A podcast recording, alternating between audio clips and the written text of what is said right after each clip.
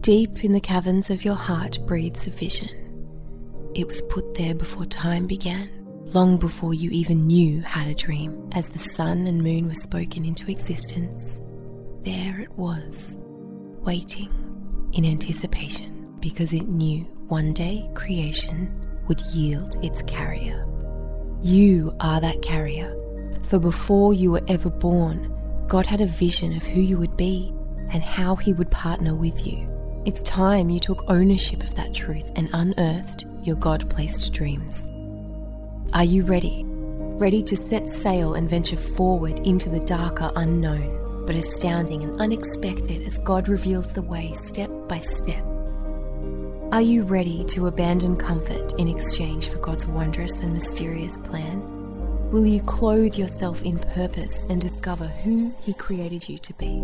The choice is yours to make but make it with haste, for the hour has come. The journey starts now.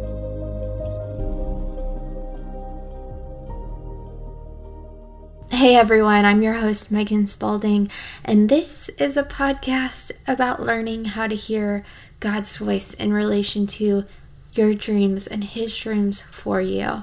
So, today on the podcast, I want to talk about a word that has become quite the popular buzzword, and that is safe people. Now, sometimes I think this word can be a little bit weaponized. We use it as an excuse to push people out of our lives that don't agree with us. Um, we use it to further our own victim mentality about how we have no safe people around us. Sometimes we use it as a crux of jealousy when we don't have deep and connected friendships in our lives. So here's what we're not going to do today. We're not going to use this word safe people as an excuse to label those around us as toxic. We're also not going to use this word as a measuring stick to tear down friendships that don't meet the height requirements of our idealistic expectations. What we are going to do is recognize the importance of having people around you that you can trust your heart with we're going to talk about choosing friends and fostering deep friendships.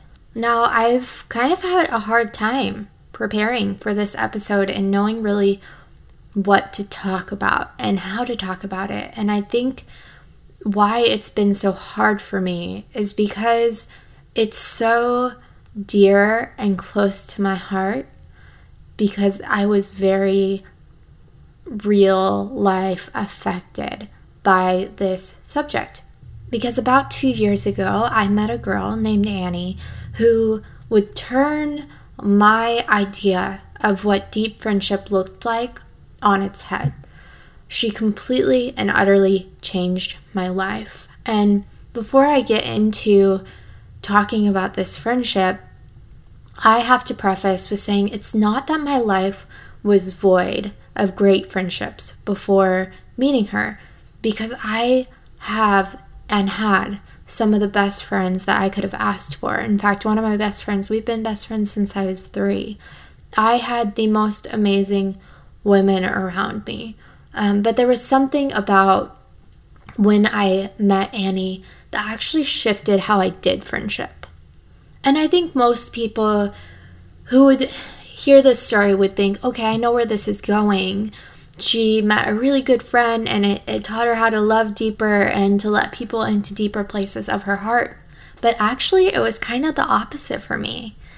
You see, I was kind of the person like the Proverbs 18 24 describes, and it says, A man of many companions may come to ruin. And it wasn't until meeting Annie that I began to understand the second part of this verse that there is a friend who sticks closer than a brother. And it's not that my other friends didn't stick closer than a brother. Like I said, I've had the same best friend since I was three. She's been around. She's seen me at her my worst. She's seen me at her worst. You know, we've we've always been there. She's my sister. But there was a new fresh understanding, I guess, about myself that that came with Annie. And it was really this it was the fact that I gave my heart to almost everyone I met. I did have friends that stuck close to me, that cared for me, but those friends that cared so deeply about me, I gave as much of myself to them as I would give to a stranger. And so I'm I'm a super open person, right? I have a podcast that's literally about my life and I get real honest with you guys. I pretty much let you into my whole entire process and and where God's taking me. I take you through the hard days and the good days. But this giving of my heart wasn't about me being open and vulnerable. It was about the authority that I gave people over my heart, the weight that I gave their words to hurt and to influence me, the positioning. It was about the positioning of my heart towards them in a covenant way. I had positioned my heart in a covenant way towards people who weren't the friends that stuck like brothers, right? And it landed me with a lot of unhealthy, lopsided friendships who didn't love me to my depths. And and so I think what I'm trying to say is is when I met Annie, there was something about what she brought into my life that said, I don't actually have to give my heart away to everyone. I can give my heart away to this small, set, selected group of people who are very, very different. Some I have more in common with, some I have less in common with, but all I know have my best interest in mind. And while they might not always agree with me, and they might not always have the best advice or they might not always understand me, I know that they always love me. And that's not to say that I still don't have boatloads of friends because my husband still can't keep up with everyone's names. In fact, this week I'm going to a conference with my friend Joy, and I was like, Oh, yeah, I'm picking up Joy at this time. And he was like, Who is Joy? And I'm like, the girl I'm going to a conference with. He's like, why are you going to a conference with someone I don't know? I'm like, because she's my friend. I still have a ton of friends, but I only have a small handful that I trust more than I trust myself, and that I've given authority in my life that I share everything with the good, the bad, the ugly. The ones that I know will tell me the truth every time, who aren't flattering me, but will speak to me in deep, compassionate love about the hard things. They are the friends that stick closer than brothers, that are a piece of me, really. And so I've tried to think for a really long time because me and Annie's friendship is so special. I've tried to think how can I teach someone to duplicate what we have, the ease of what we have.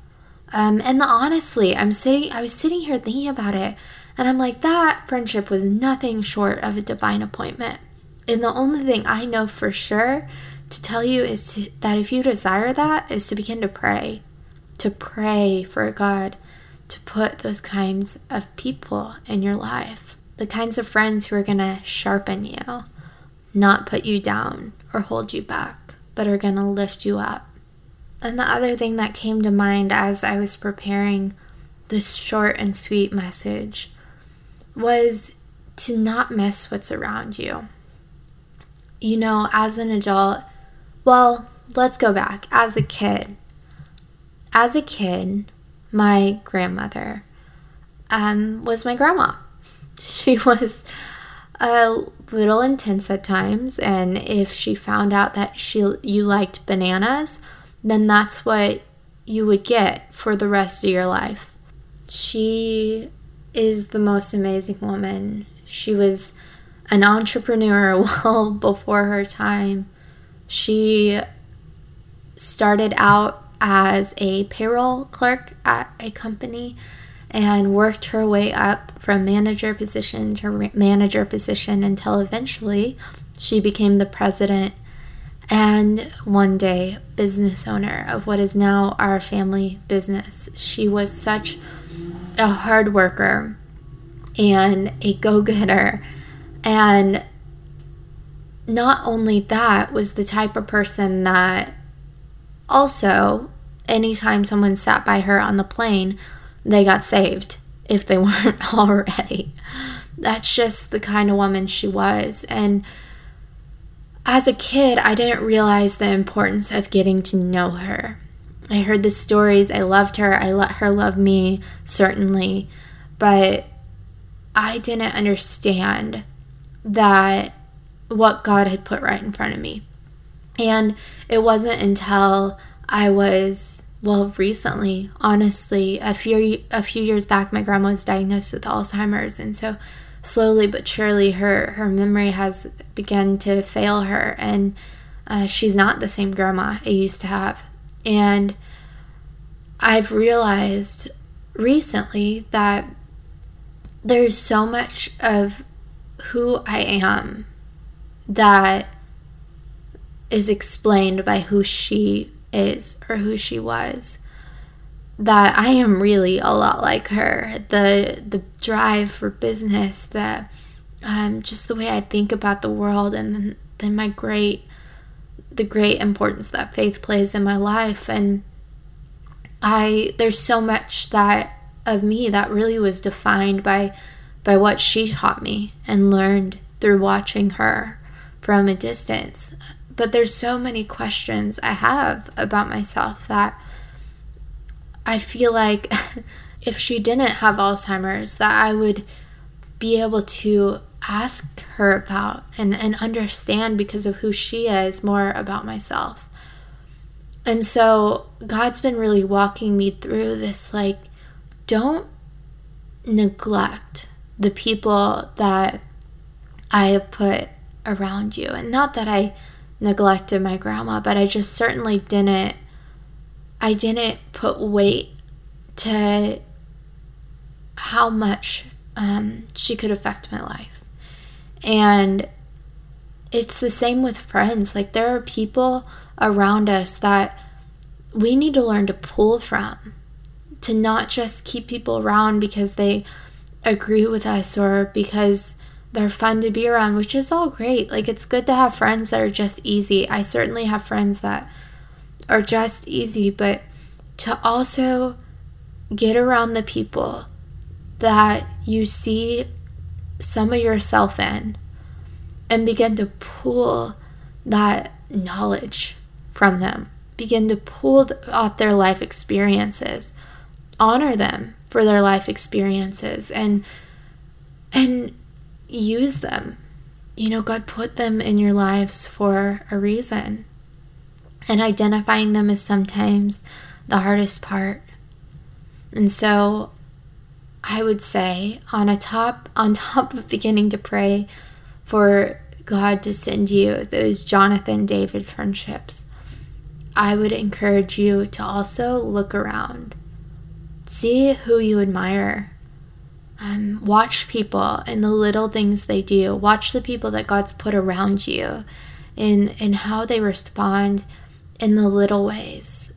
Begin to look at what's good in each and every person around you and and think about what what could you learn from them could you learn how to carry your peace like you know those people who are just so peaceful and calm and when they speak it's just like uh, it's just like a spa day could you learn something from them or what about the people who who never let go of their joy what can you pull from them it feels good when someone comes to you and recognizes what God has made special about you and asks to learn that from you.